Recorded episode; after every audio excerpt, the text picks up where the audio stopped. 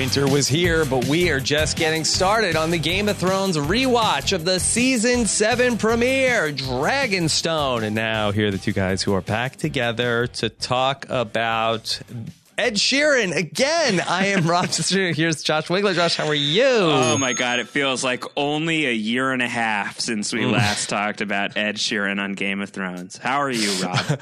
I totally forgot that this was the Ed Sheeran episode, and then I heard that song, and I was like, "Come on, this is oh hands of gold, Ed Sheeran's cold." Yeah. It's great. It's great. Ed Sheeran on Game of Thrones. I'm I'm here for it all over again. It seems so out of place. it's really, really, really jarring. yeah, it's, he really does not belong in Westeros at all.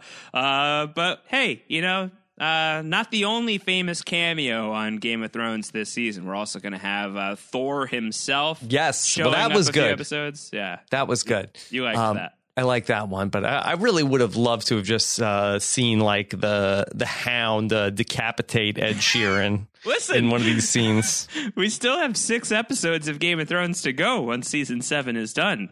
Uh, who knows? Maybe Ed Sheeran will be a casualty of the inevitable Clegane Bowl. Maybe that could be good, right? okay. So that would be exciting to get to that. Uh, we're only one season away. Here we are, season seven premiere. Josh, how do you like that?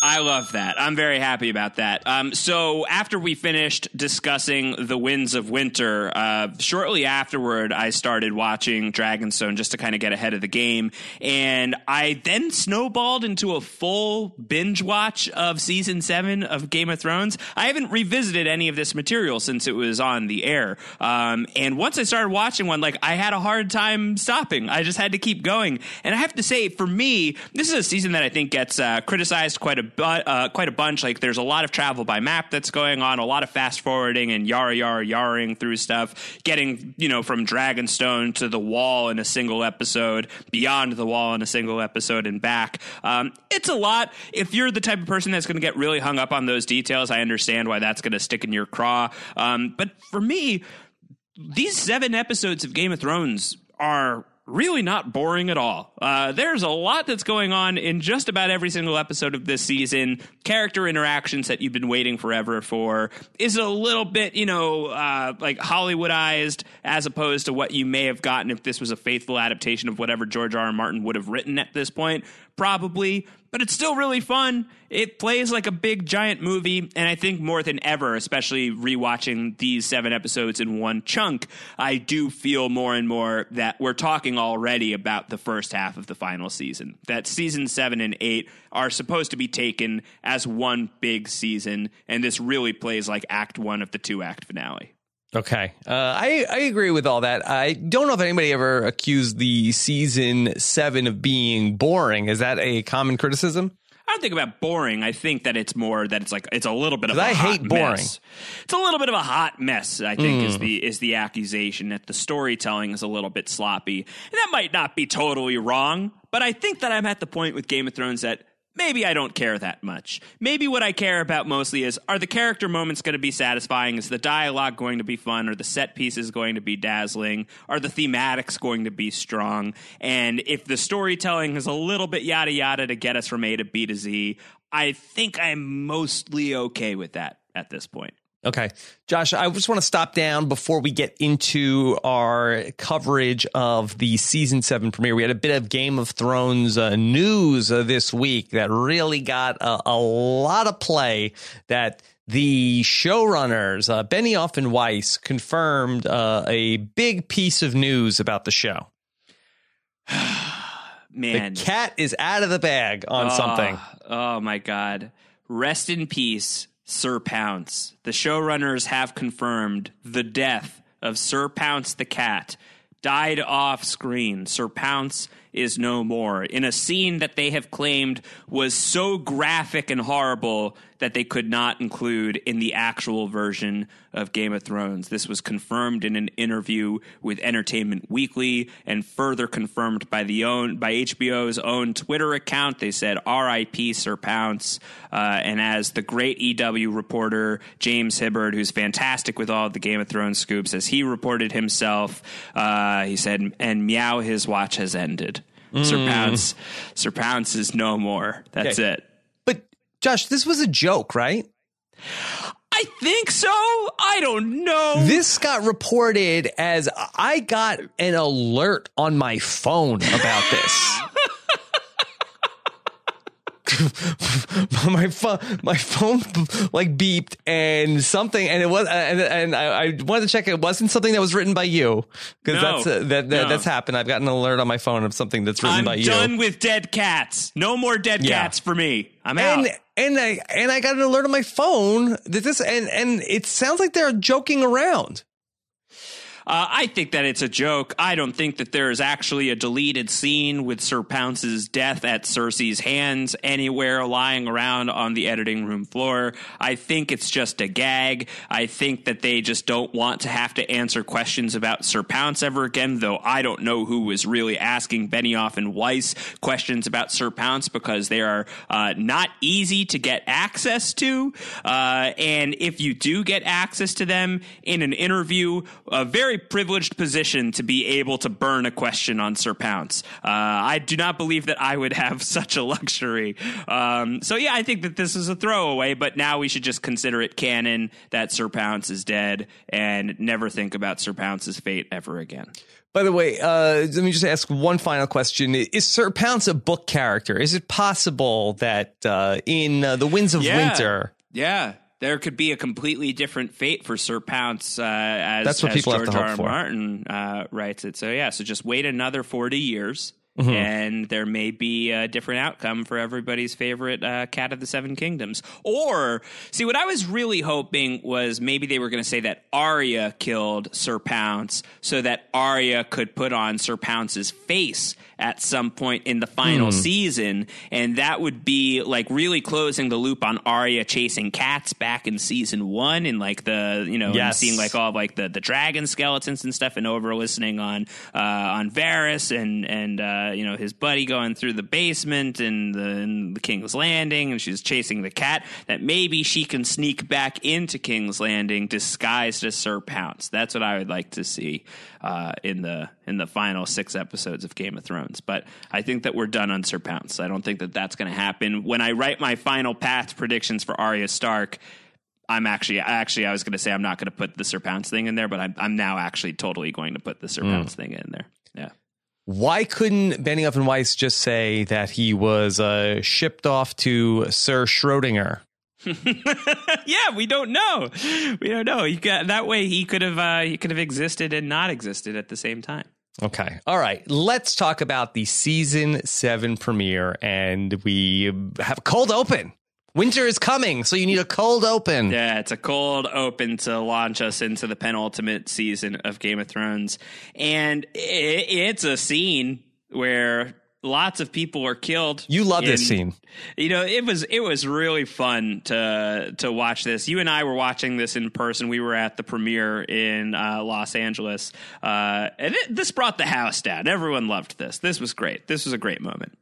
Yeah, because we know Walder Frey is dead, so we thought something is up from the start. And so here is Walder Frey, and he is toasting all of the Frey men with some wine. Forget that Dornish wine. Arbor Gold, proper wine for proper heroes. But uh, yeah. Walder Frey will not waste any good wine on a woman.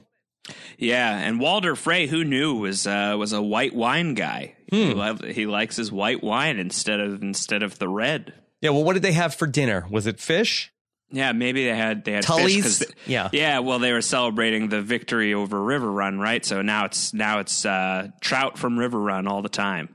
Okay. And I won't even bother asking, do they have the same rules of uh, pairing a white wine with a fish on Planetos, or is that an Earth custom? I won't even bother with that. Don't go there. Don't go there. We don't need to. and so Walder Frey is toasting to the men that helped me slaughter the Starks.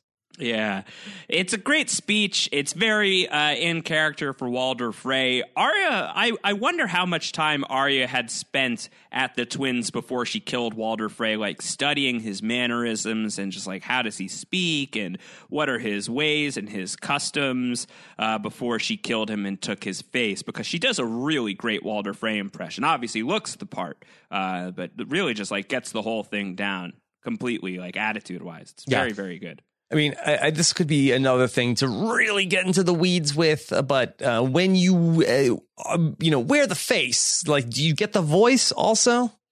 There's some weird stuff that's happening with the face this season. Like there's going to be the scene later in the season where Sansa just like finds Walder Frey's face mask and Arya's stuff. We're going to have a lot of questions. We're going to okay. have a lot of questions about about how the faceless men stuff works and I'm afraid no good answers. Okay. Cuz we've talked about the height difference also. Yeah, there's just like a lot of a lot of like you just a lot of magic like, that we don't have to, you know, be able to understand. You know, I really wish that there was like a deleted scene where you see Arya put a mask on and then you watch what the transformation looks like. Do you like mm-hmm. see her like, you know, like grow in size, become like a little hunchbacked in the case of a Walder Frey? How yeah. would that work? All right. So we see the the Frey men are starting to choke and uh-oh, poison. Yeah, they're all they're all in big trouble. Mm-hmm. Uh, Wal- Walder Frey like stops the Walder Frey speech, and now like getting getting her Arya on as she says, "Oh yeah, you butchered a pregnant woman. You cut the throat of a mother of five. You should have slaughtered all of the Starks, root and stem." Yeah. Uh, and then everyone's just joking. And I guess Arya is very lucky that none of the Freys have like quit drinking that like mm-hmm. none of them are just like sober. Like, hey, I'm driving. All, I was driving tonight. Yeah, yeah. Like it's like every everyone's a lush, and so she's able to to get them all just in in one yeah. shot with one well well placed uh, you know, yeah. stash of Arbor Gold. It was a toast, so I guess everybody had to uh, even even if you're you know you're not a big drinker, I think everybody had to at least like uh, hold up the cup and, and drink. And yeah. so Arya says, you know, leave one wolf alive and the sheep are never safe. I mean, technically, the phrase left several of the wolves alive. Yeah, many wolves. Uh, well, not many wolves. There's not a lot of Starks left. And they only and at that Robb. point, no one knows where Arya is. I think she's presumed dead at that point. Um, Bran and Rickon are presumed dead at that point. Jon's a bastard. They're not counting for him, and mm-hmm. Sansa's accounted for at this point. You know, okay. she's in King's Landing. So, all right, uh, Arya unmasks and then tells uh, the, uh, the the woman there. What what would you say her job is? She's just like a servant. I mean, no, it's. I think it's his. That's his wife. I'm pretty sure that that's Walder Frey's wife. I think, or like his newest bride. I'm pretty sure that that's yeah. what's going on here. All right. It says uh, when people ask you what happened here, tell them that the North remembers. Tell them winter came for House Frey. Yeah, and so we're we're done, and we smash into the into the credits, and it is uh it is it is a hell of a way to launch the penultimate season of Game of Thrones with a big round of Arya Stark branded vengeance. And it's it's it's a fun scene, but the, the it, there's a lot of weird things going on in it as well. Mm-hmm. I, I, feel like to to really stop down and think about now. You know, we already did like the wow, Arya like actually like butchered these people and turned them into pies. Like just the mechanics of how how this all went down is uh it's it's a lot. Best to not ponder. to think about. Yeah, yes, I think that yes. you know it, there's a point of diminishing returns with it. The more you think about it, the the worse you're going to like it. Yeah, so just enjoy it. And I yeah, think that that's fun, everybody. Tends to be my attitude towards this uh, towards this season overall. Okay, all right.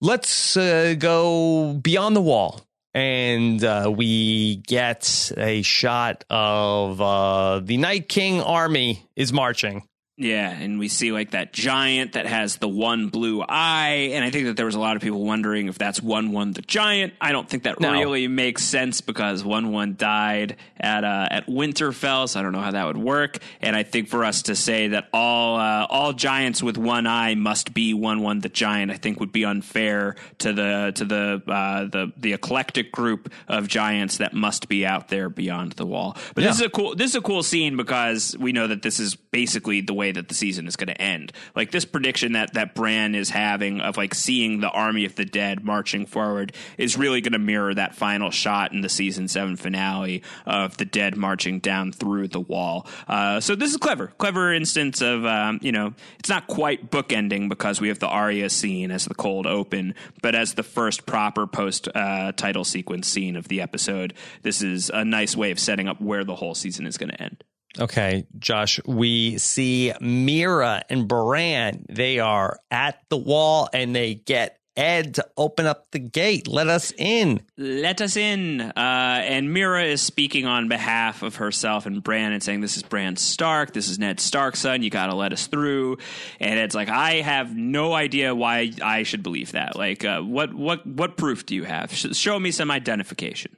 Uh, your name is Edd. You were at the Fist of the First Men. You were at Hardhome. Uh, you've seen the Army of the Dead. You're friends with Jon Snow. You've seen the Night King. What else do you want to know? You don't brush your teeth before you go to bed. Okay, all right. Say no more. Let him in. So they let him in, and then that's it. That's it. We don't see them again. Bran must have uh, uh, he's a, a wealth of information if you're ever looking to blackmail somebody in uh, in Westeros these days. All like the, the the dirty information, the dirty secrets that he's going to be able to have at this point. It's uh, it's tremendous now that he can see everything. He knows everything. Bran Stark. Okay. All right. Jon Snow is uh, having another meeting of everybody, and uh, we picked this up uh, right where we left off in the season six finale. Uh, lots, lots of big meetings going on here uh, at Winterfell. Do you think that this is like the same exact meeting? Do you think like they've left the chamber yet, or this is like immediately post crowning of the king in the north? I think it's another day. It's a long meeting.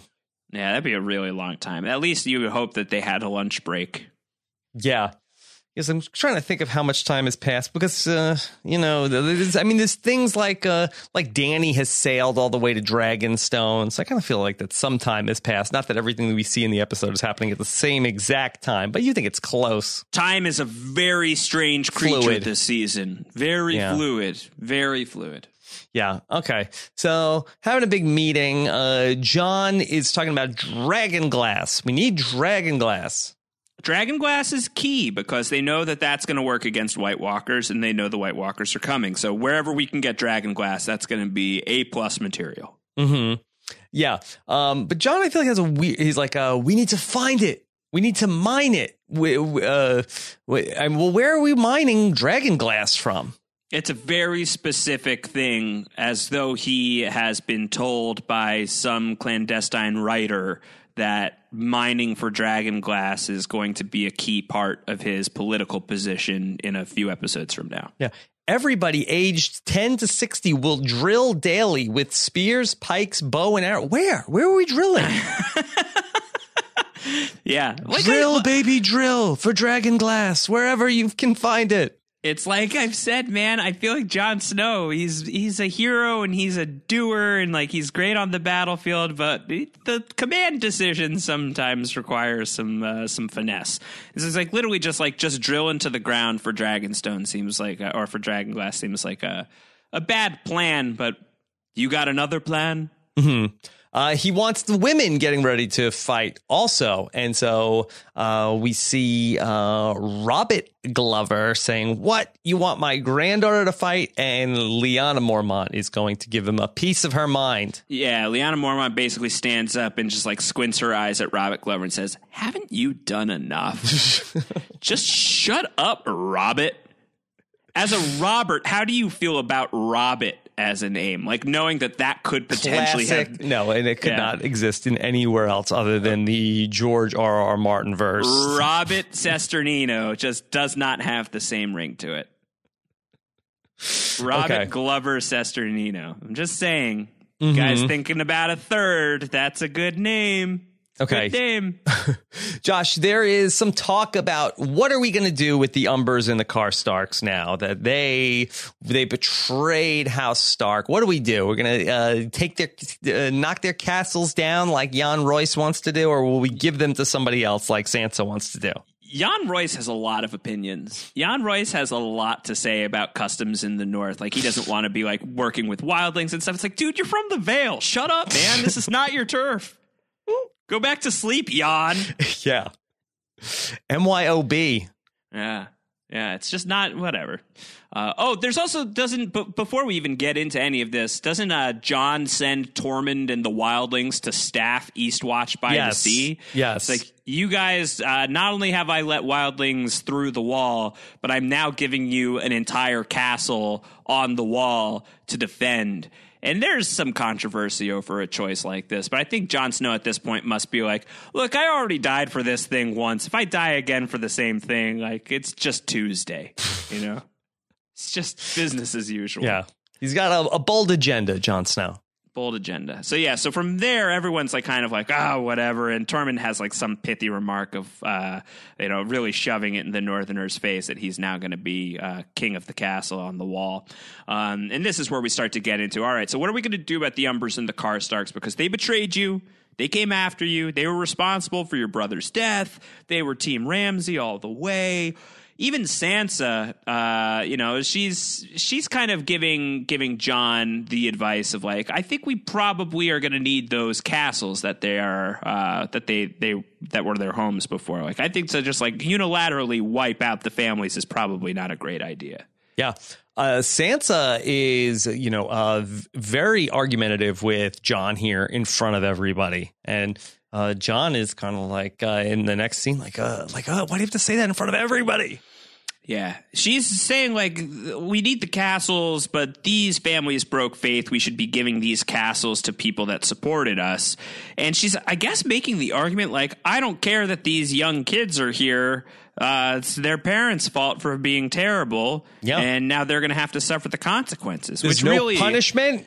Yeah. You know, I feel like that's that's very harsh. I think that Sansa at this stage, she's learned a lot about how to rule. She's going to say later in the season that she's a very slow learner, but I do learn. And I think maybe part of the arc for Sansa is she herself is learning how to be a little more flexible and not just having to like just by custom and just by like the political alliance with the Vale, like giving them a freebie for coming in and, and saving them and like giving them some new castles to hold on to. That there may be something to the way that Jon runs his ship, which is more of the Ned Stark tradition of like honor bi- binds us to to these people. We should give them another chance. These kids did nothing wrong. I feel like Sansa's going to pick up a little bit more of that along the way, probably in the final six episodes of Game of Thrones. But right now, they are positioned against each other, and it's a little contentious. Yeah, and I think that it's a central theme of the show as we go back through seven seasons of this. Of the can you rule by love that you have you- the people your subjects love you so much that they listen to you or must you rule through fear? That people are so afraid of you that they do what you say. And i think that this is uh, again you know we've seen that every single ruler on the show sort of struggling with that debate of too much in one direction or the other. And john and sansa are fighting over uh, this very subject Yeah, I think that, you know, whatever the end point of Game of Thrones is going to be, you have to imagine um, somewhere along the way the idea will be the happy medium wins out. But, like, what is that perfect formula? Uh, does that perfect formula exist? Or is it just going to be history is going to repeat itself? And as much as Daenerys Targaryen wants to break the wheel, is the wheel unbreakable? So ultimately, Jon is going to call up a couple of uh, young people in the court, Ned Umber and Alice Karstark, and Yeah. uh, they are going to swear loyalty to the Starks. Yeah, Ned and Alice, uh, g- g- great pair. Yes. I, I look forward to their successor show. I think that's going to be a good spinoff. Uh, That's Alice, uh, according to uh, these uh, uh, character notes. A L Y S, Alice. A L Y S Alice, Alice in Umberland. Uh, sounds like a, a great a great show waiting to be made. yeah. Okay. We'll mi- mind that alongside the the dragon glass. Uh, but yeah, Jon like he really wins them over. He makes like a really big appeal for Ned and Alice. Everybody seems to be on board with it. So ruling by love, working out for Jon Snow in this instance. Gotta imagine like it's got to be like a little bit of like Olly guilt feeding this, right? Like, Mm. like maybe I shouldn't have just like hanged a kid. Maybe if I'd given the kid a little bit of a shot, maybe that would have been the right thing to do. Maybe there's a little bit of residual Olly guilt playing out here. Well, Jon talks about how that he is on his watch. He's not going to have children suffer for the uh, sins of their fathers, which I do think that thematically ties into uh, that uh, Jon's father did some uh, not so great stuff along the way. So that is uh, a good rule for Which father? The the biological father? Oh, his the biological father. father? Yeah. Yeah. yeah. uh, so that he. I think, Rhaegar was a good dude. His grandfather, on the other hand, was a real POS.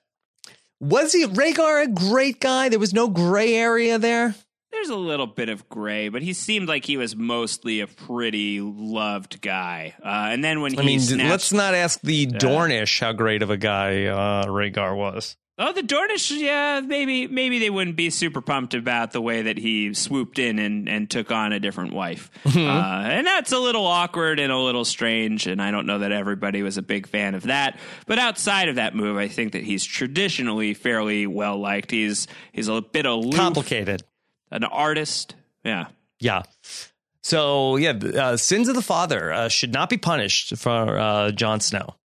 Yeah, I think that that's a that's a big theme, uh, especially as we're working our way to the to the final run of the show, where we're going to see a lot of people who have uh, long traditions of their families not getting along. These people are now going to be forced to work together, and are they going to be able to rise above those differences? I think is going to be uh, one of the one of the big questions that Game of Thrones has to answer in its um, in its attempt to wrap this thing up.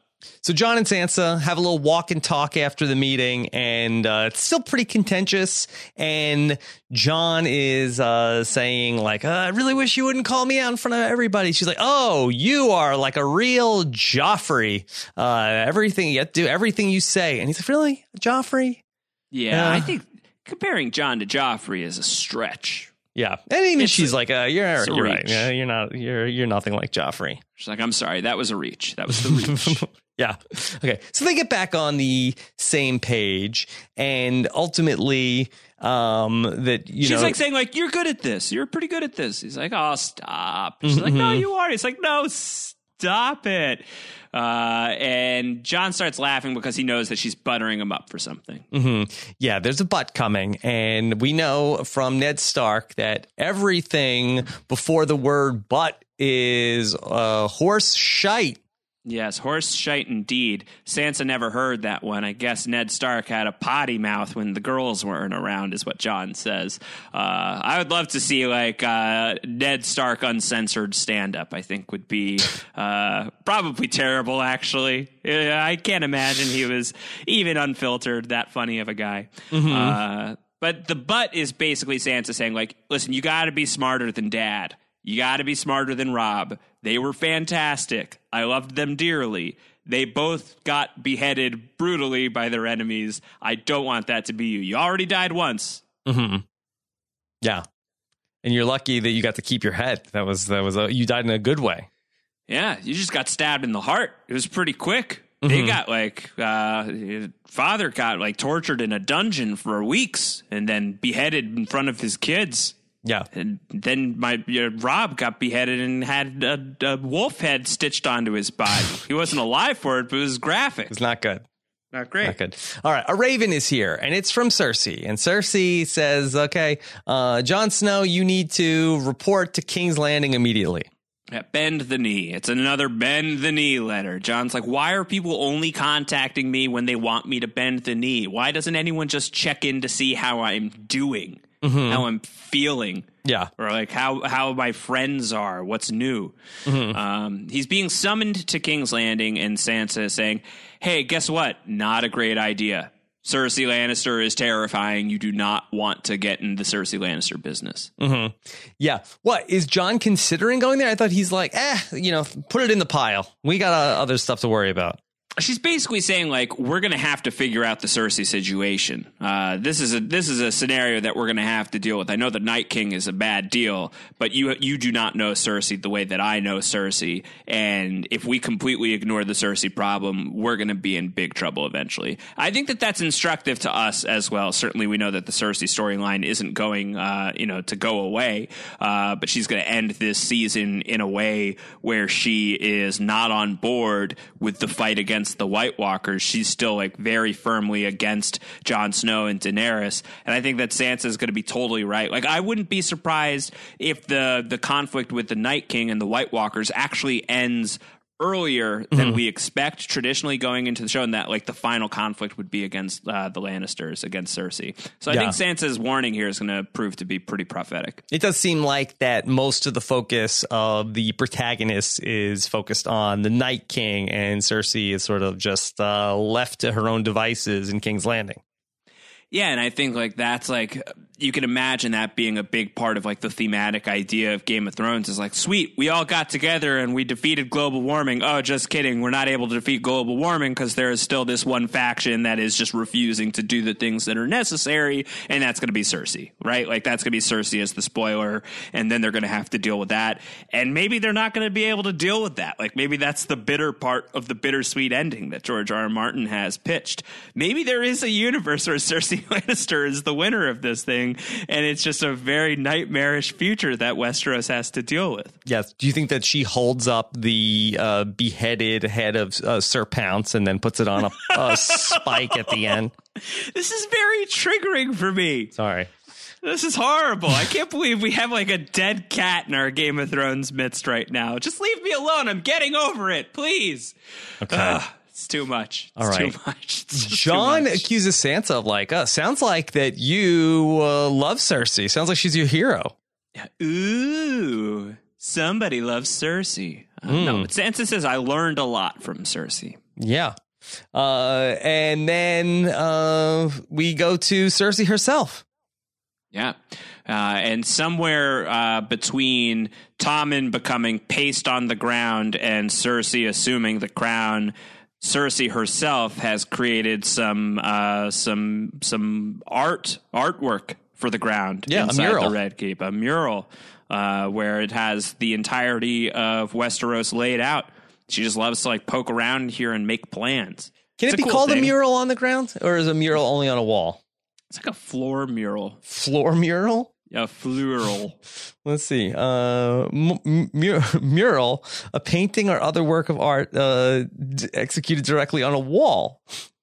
Well, I mean, depending on your perspective, can't the ground be a wall? Like if you're somehow able to walk on walls mm-hmm. and now the wall becomes the ground?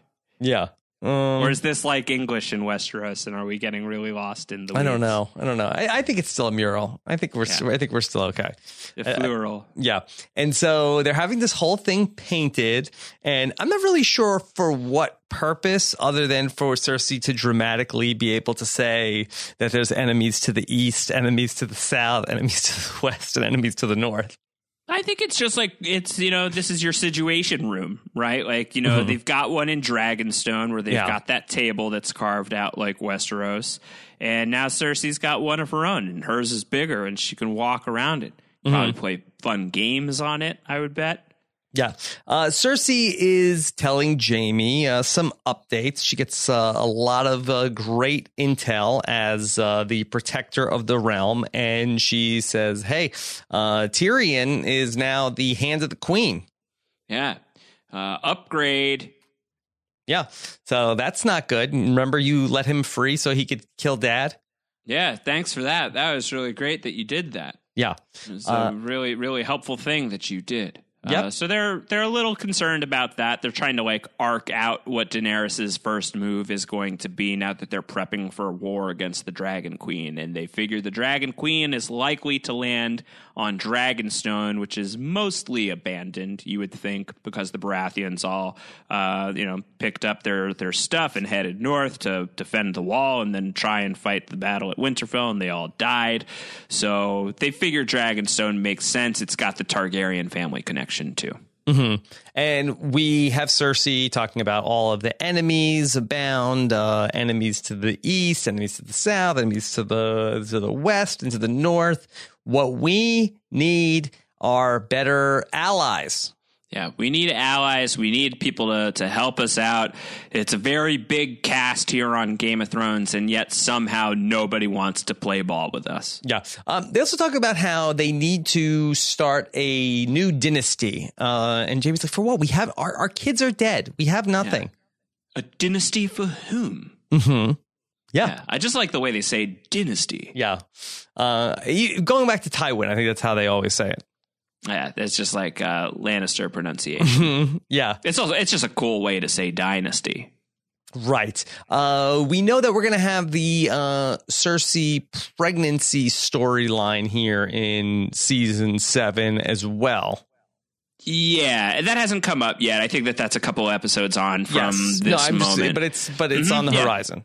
Yeah, so I think that that idea is on the mind of the show is, and it's a really fair question for the characters themselves to be asking. It's like, hey, Cersei, why are you so dead set on digging your claws in here? We've got nothing left. Our kids are gone. Mm-hmm. We have no we have no family. What are what is it that we're defending here? What's the game plan? What's the legacy that we're going to leave behind? Um, you know, that question's going to come up for Daenerys as well. Even Tyrion's going to bring that up with her of like, who's going to rule if you're gone? what's the line of succession? Right. Um, and so the these, Stark kids have no parents. This seems like a uh, perfect scenario for an adoption.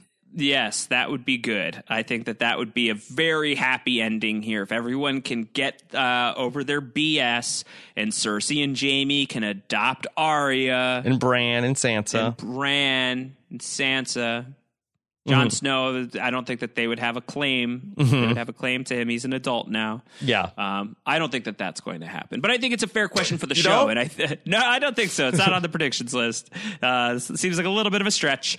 Uh, but I think that this idea of like, what are we leaving behind? You know, why are we why are we just like continuing to destroy the world for the sake of our own power? What's going to be left when we are ash as well? Hence the mural. Uh, yeah, I think I think that that's on the mind of the show, and I think it's going to be in the Targaryen storyline, and it's certainly here with the Lannisters. Okay, we need better allies, stronger allies. Uh, and uh, Cersei says, "What do you think? I I didn't think of that." Cut to here come the Greyjoys, and here comes new look Euron with his fleet.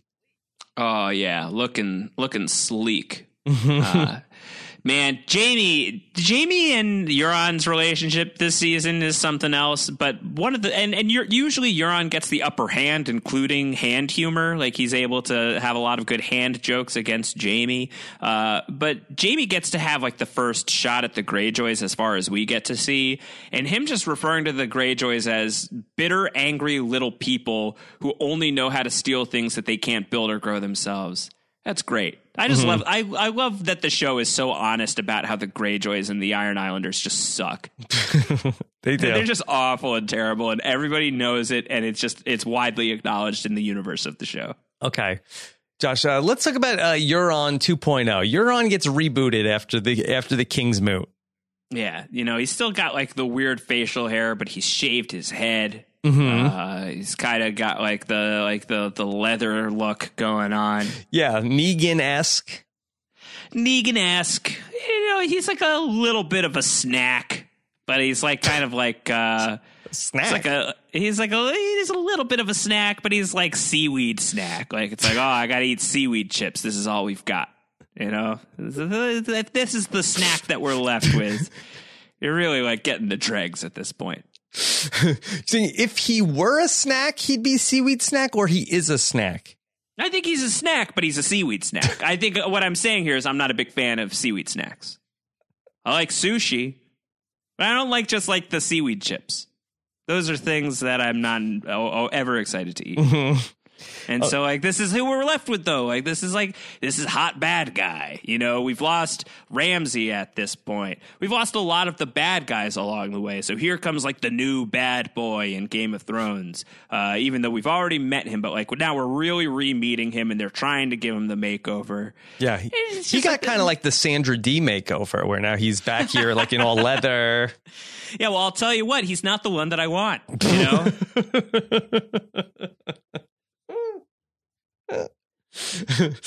Just not feeling it. I'm not feeling it. Well, he's trying to make a play for Cersei. Uh, they says that you know they were both the rightful monarchs. We should team up. Yeah, you know, I he he really has this thing where he just he really wants a queen very badly. He's got very big ambitions for an Iron Islander, uh, and if he's not going to be able to get to Daenerys in time to make his pitch before Yara and Theon are there, why not go straight for the Iron Throne and make his pitch to Cersei? Yeah, and so that he is the uh, the king of the Iron Islands now, and uh, Jaime's like, weren't you the guy that you tried to launch a whole rebellion, and then you set all the Lannister ships on fire, and then we had to come and put out the rebellion.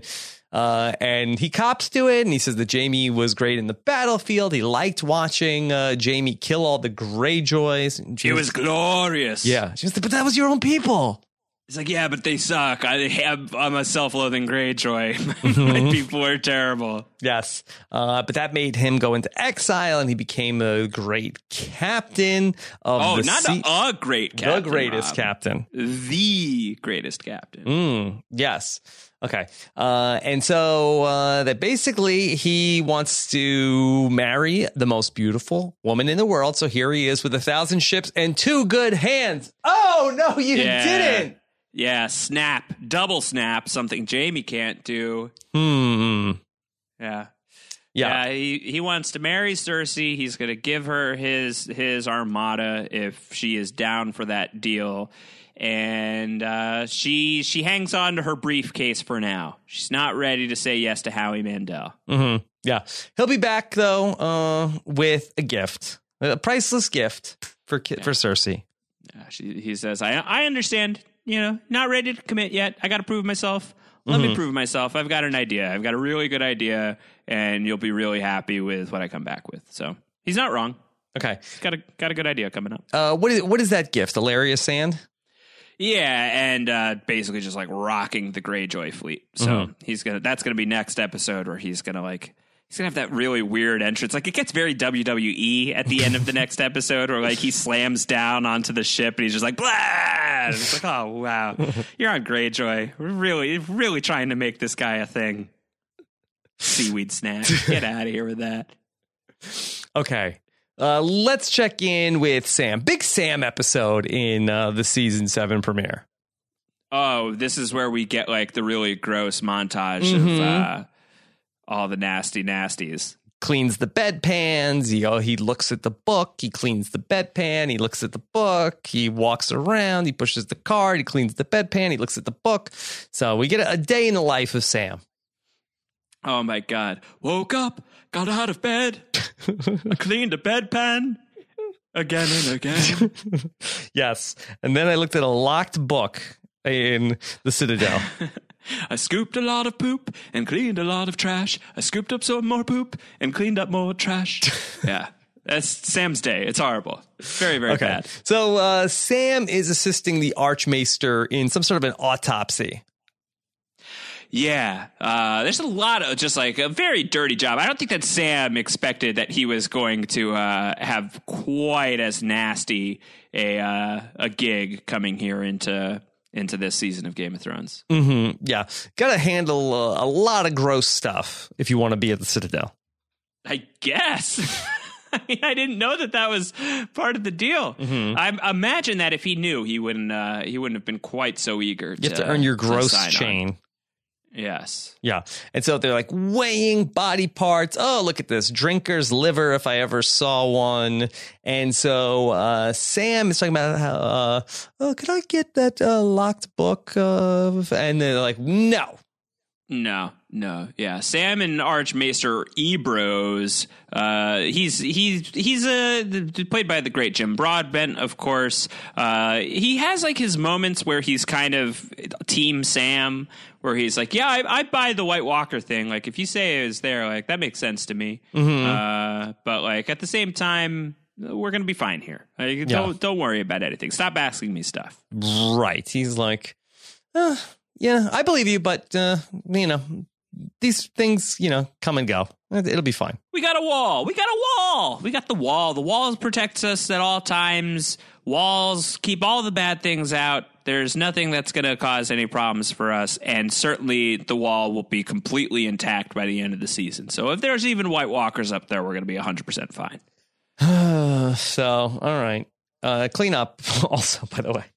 All right. Clean up more poop and vomit. Yeah. Yeah. Uh, Sam is going to take matters into his own hands, as he, uh, you know, has been known to do. And he's going to steal some keys from one of the sleeping uh, maesters and then is going to go steal the book.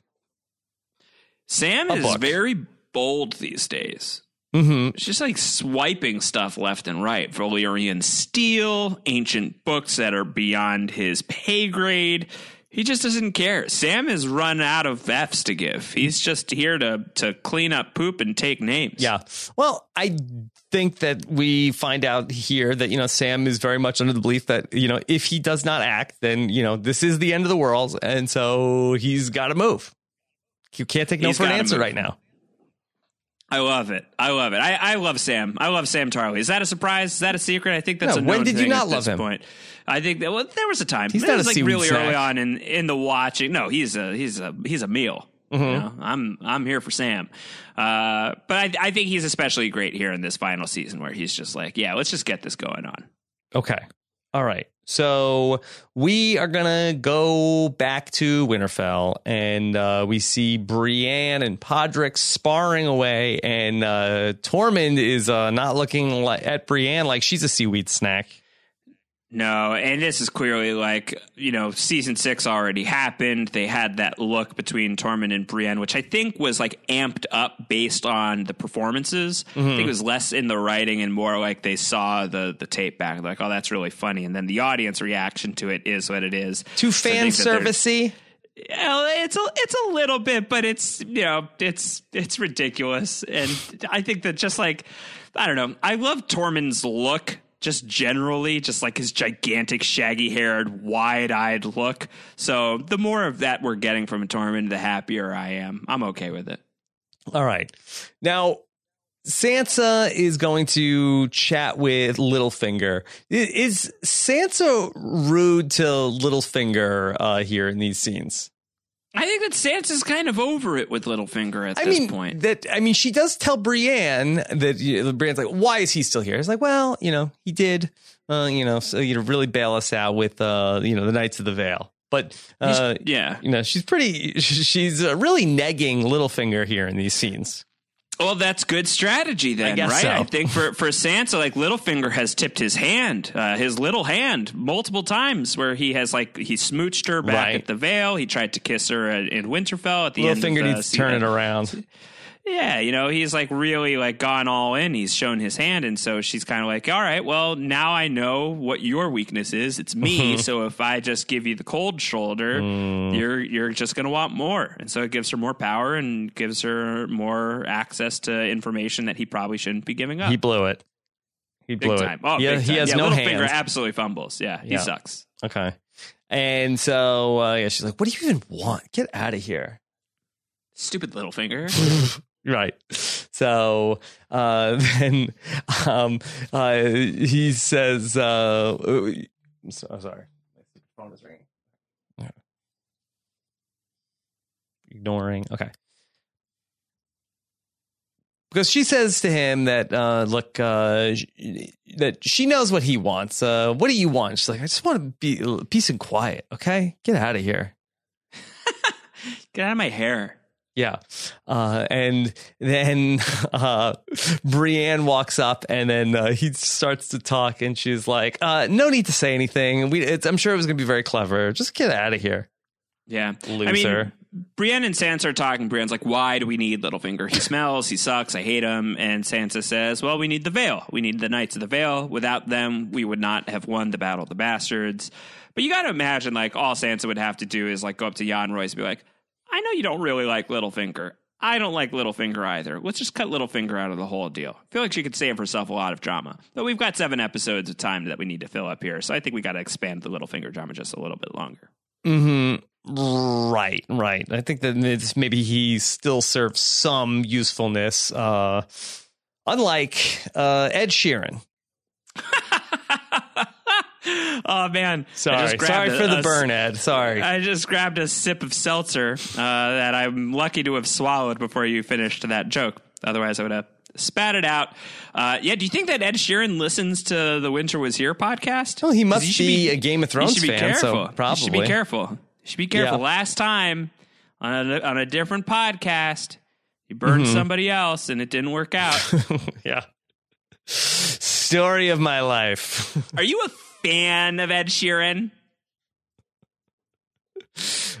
my wife is a huge fan. My wife work? is a huge fan of uh, of Ed Sheeran.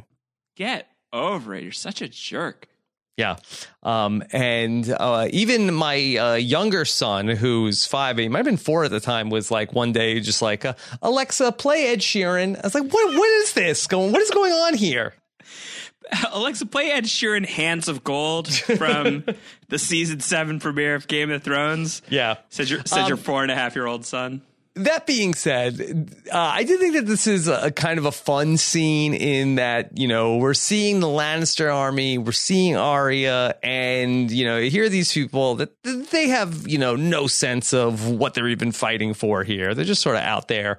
Uh, I mean, I don't know what the Lannister army necessarily does, that they say they're on some sort of a peacekeeping mission, but they're sort of just like hanging out by themselves in the woods. That seems to be about the size so, of it. Yeah, you know, a little bit of like they seem more like camping than uh, like doing anything, sort of like a uh, peacekeeping. Yeah, they're glamping. You know, they're having they are. They're, they're, it seems pretty plush conditions for for this crew. No, I like it too, and I I, I hope that it's representative of, of where the show is ultimately going. Of this idea of like we got to lay down our arms between our old enemies in order to rise up collectively against this terrible other threat. Uh, but even to see like Arya has a couple of moments here uh, early on in this season where there's some there seem to be like some signs that are warning her away from her vengeance plan. Like maybe vengeance is not the way forward, Arya Stark. Maybe you got to be a little bit more three dimensional than that. Uh, and seeing Lannister soldiers here who are not only not so bad, but actually seem like pretty decent people. Ed Sheeran, you know, being jarring, notwithstanding. Um, that maybe she should take some note of that that. And she seems to have like a peaceful dinner with these guys. They're all very sweet. They, you know, offer their food. She's not stealing from them. She gets to say like, "Yeah, I'm going to King's Landing to kill the queen." Everybody laughs, so she's killing it Big in the laugh. jokes department, you know. So I, I you, you, hope that maybe some of this is going to land for her eventually. But you probably think it's not. You probably think that this is more in the show to like show that there was another way forward for Arya Stark. Mm-hmm. Uh, just to tie this back to uh, Cersei, one of the things we missed in uh, the Euron conversation was that Jaime asks him, like, uh, "Didn't you kill your brother?" Uh, or, or, Cersei says that, and he's like, "Yeah, it's great. You should try it." it's really, really nice. Yeah. So as we're talking about Cersei and killing and, and uh, anything Cersei Endgame, just an important thing to tack on there. Yeah, yeah. So, you wonder. You think you think that Cersei might kill Jaime? Uh, it's possible.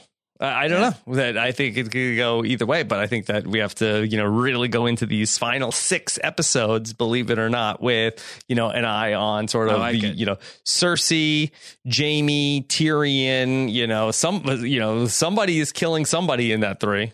For sure. All right, uh, big uh, night for the Hound and Thoros of Myr and Beric Dondarrion. We're not expecting a big uh, Hound plotline in the season seven premiere. Ah, but I love it. I really like these three together. It's a shame that we don't get more of them. Uh, but what we do get with Beric and Thoros and the Hound is pretty good. Okay, so we are, uh, you know, headed north and uh, you know I do like the banter between uh, Thoros and the Hound here.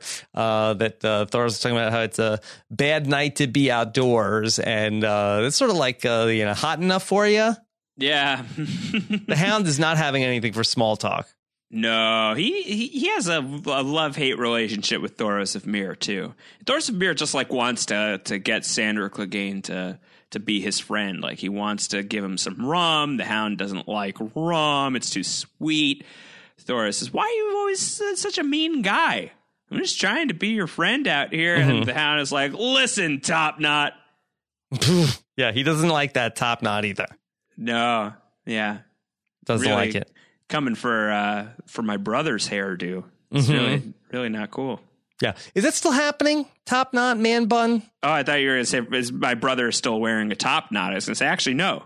Yeah. And I, w- I wonder if that changed after he saw the Hound take Thoros of Myr down. Once the hound took down uh, Thoros, I think that that was it. That was the end. No, there's some people who are still confident enough to rock the top knot. Yeah. Uh, but the Hound really, you know, really calling it into question here and saying, like, listen, we know you're bald under there. You're not fooling anybody. Mm-hmm. I think like a legion of top knot wearing Game of Thrones watchers were shook that night. yeah. I think when they started selling the fake ones, I think that was it. They sell fake top knots? Yeah, you can get like uh like a top knot, like uh I don't know what you'd call it, extension toupee. Top knot toupee? Toupee knot? hmm yeah. Okay. So we come upon a house, and the hound recognizes this house from season four. Yes. He's been here before. As have we. Yes. And uh, he's like, nope, let's leave these people alone. Yeah, I don't really want to go in here. It might feel a little awkward. Um, but it turns out we're going to find out in this episode that the the hound can see the future, right? Because he's going to peer into the fire and he's going to see things from a few episodes from now. Uh, but it turns out the hound already had this power. He was able to see the future long ago, back in season four. Yeah. Uh, what was that prediction he made? He basically said to Arya, "Is like these people are good, makes a nice stew, very decent people. They'll both be dead by winter." Mm, yeah. He could Ding see the it. bell, ding the bell, because he got it. He got it. He could see it. Called that. But you got to imagine they probably would have done a little bit better if he hadn't stolen all their money. Yeah, he probably would have done a little bit better uh, if they had their money, but I don't know if they would have done much better. Hard to know. Hard to know. But I think that this is all part of that story with the hound where, uh, you know, he's wondering if a lifetime of being a jagoff is going to have to be the way of it moving forward, or can he do some good moving forward? But he is forced to reckon with his own past mistakes and seeing these poor people now dead and like frozen in a corner. Uh, he's not happy about it. He feels terrible about this. In his own way, he feels bad. He feels bad. They were very, they were nice people. They wanted him to hang out and work there, and uh, you know that that would have been you know maybe if they would have had the money and they could have like bought the hound to uh, sort of like uh, work there and take care of them. Maybe they might have had a chance. The hound's uh, his rate is too high. His rate is too high. They wouldn't have been able to afford him for long. Yeah, yeah. Yeah. His day his day rate is huge. hmm Yeah, but you know they did have uh, real estate, which is tough to come by. Definitely, definitely, and they made a mean stew. Yeah. Okay. So they're you know uh, you know hanging out there, and uh, the Hound and Beric Dondarrion are talking about a conversation that we've seen Jon Snow have uh, before. Like, what's special about you, Beric? You're not special. You're not that great. Yeah, but the Lord of Light thinks so. Lord Yeah, of what- Light's a big fan. Why you? Why why does it keep bringing you back? The the Hound has seen much better people die, and they don't get brought back. Yeah, and Beric, uh, much like Jon Snow, he's like, "You don't think I ask myself that every day, every minute, every hour? What am I supposed to do? I'm I'm here. I have to I have to continue on." Yeah. Yeah. Why do you get, keep getting brought back? Lot- what is the point of you? he's a lot more confident than Jon Snow. He's like, listen, I'm just happy to be here.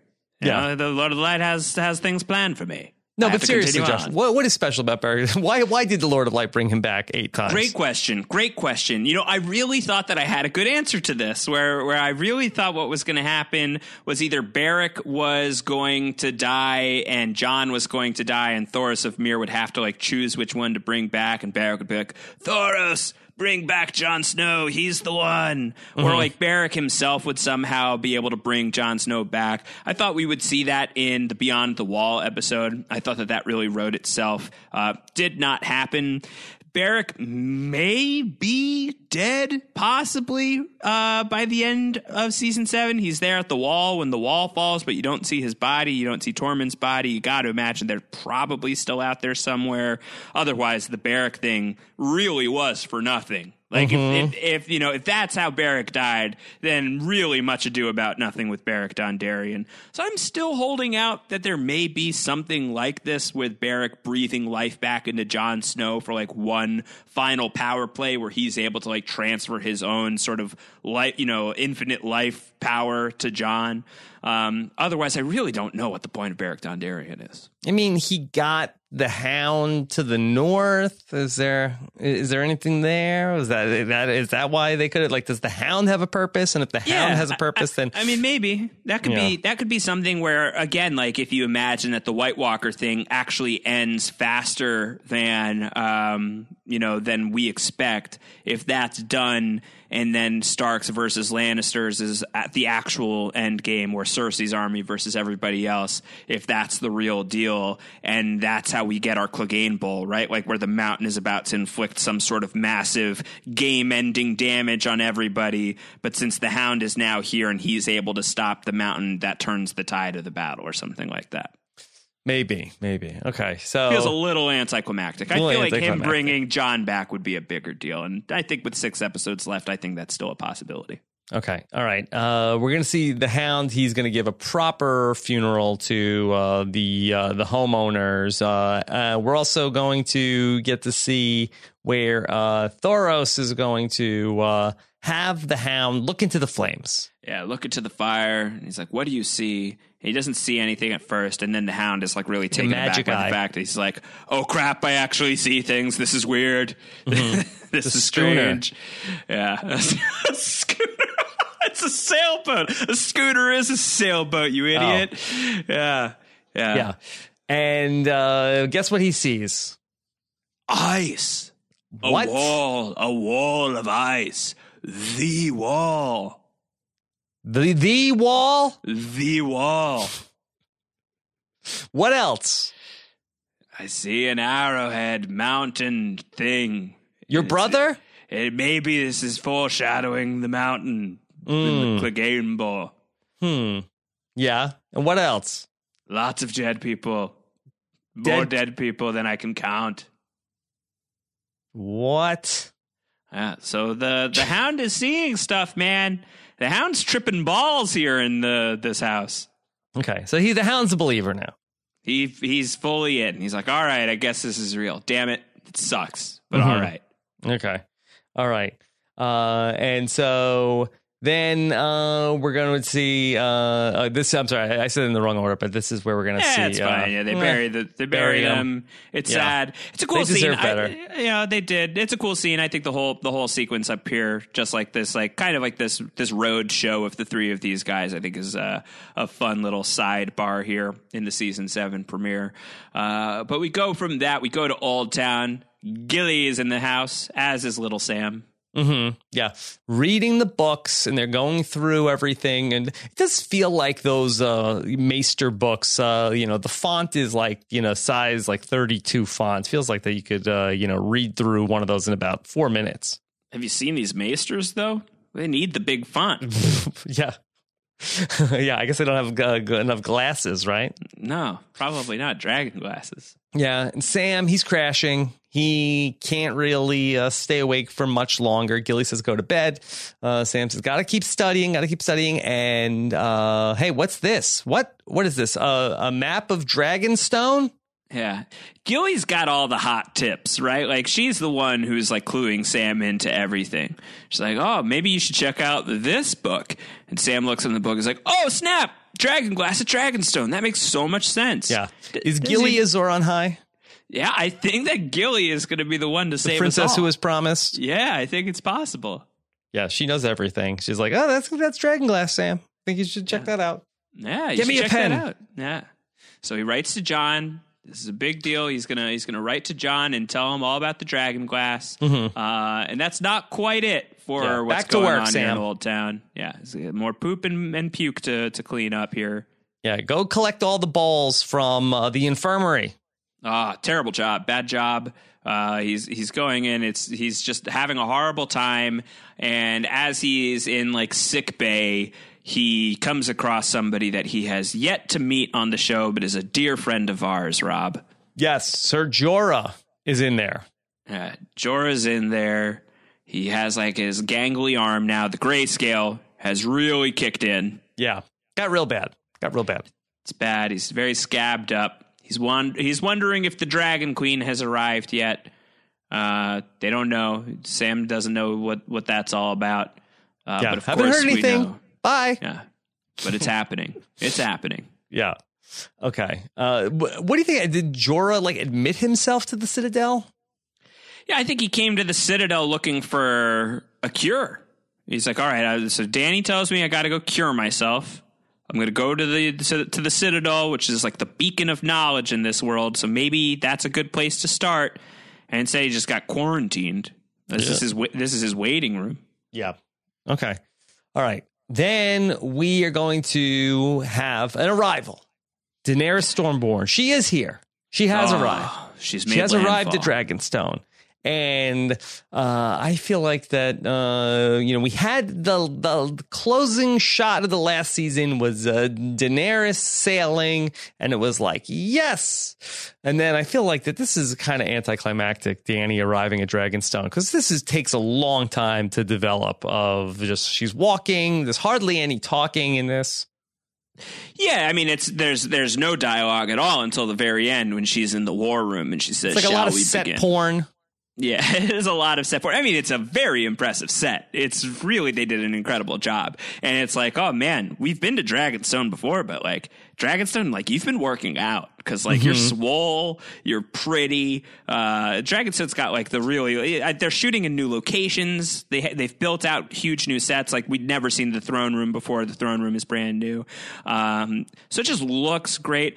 But I think that you need this. I really do. I actually, I'm I'm a defender of this scene because we've been talking about Daenerys Targaryen returning to Westeros for so long that I think if you don't do some arrival porn here, you're going to be in for a letdown. Like this is a monumental moment. It was a big moment that she was sailing for Westeros, but she's actually arrived. She's here. This is where she was born. She was born in this literal place, uh, and for her to like really take her time and size up the spot. This is what she's been fighting for for so long, and now she's actually getting to set eyes upon what she was fighting for for so long. I think it's a it's an exciting moment. Maybe it's not huge for podcasting, but I think the experience of watching this sequence is pretty dynamite. Is Dragonstone that great now because Dany's there, or did it just kind of suck because uh, Stannis and Melisandre were hanging out there? That probably didn't help. didn't help. Like all we were doing was like hanging out in the war room, which admittedly has a cool table, uh, but otherwise we were just like burning people. Or we Yeah. were in the cells, but we were never like in any like we didn't get to see the cool beaches. We saw beaches, but they weren't At as night. cool as this beach. Yeah. yeah. Some daytime beaches, but those beaches weren't as cool as this beach. This is a better beach Good beach. good architecture inside. The the rock structures outside are neat. Yeah. Daenerys ends. Shall we begin? Yeah, feel free. Shall we begin? Yeah, let's do it. Get We're to in. it. Yeah, we've been we've been ready. We're ready. You should have begun earlier, frankly. Yeah. Uh, but it's cool, and I think it's it's cool to see like all the other people like reacting to arriving in Westeros for the first time, and Tyrion coming back for the first time in a long time. And Dragonstone is going to be like a major set piece for the rest of the the rest of the season. So I think it's important to like kind of clue us in on what we're going to be working with here. I don't mind. I don't mind the set the set porn. I think it's fun. Is Dragonstone like going into the Statue of Liberty? Like you have to like walk up like 300 flights of stairs to get to where they are?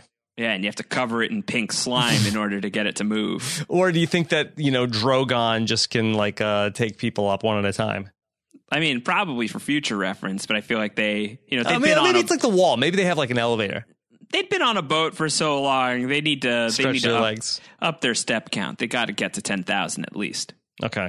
All right, there you have it. That's Dragonstone. That's Dragonstone season seven premiere in the books, and we march onward through season seven, uh, which I again consider first half of the final season. So I'd like to think that we're already in the final season. Rob, Yeah. Only six episodes left to go in our rewatch. Can you believe it? yeah, man. I mean, we've been at this for a very long time, so that that that tracks for me.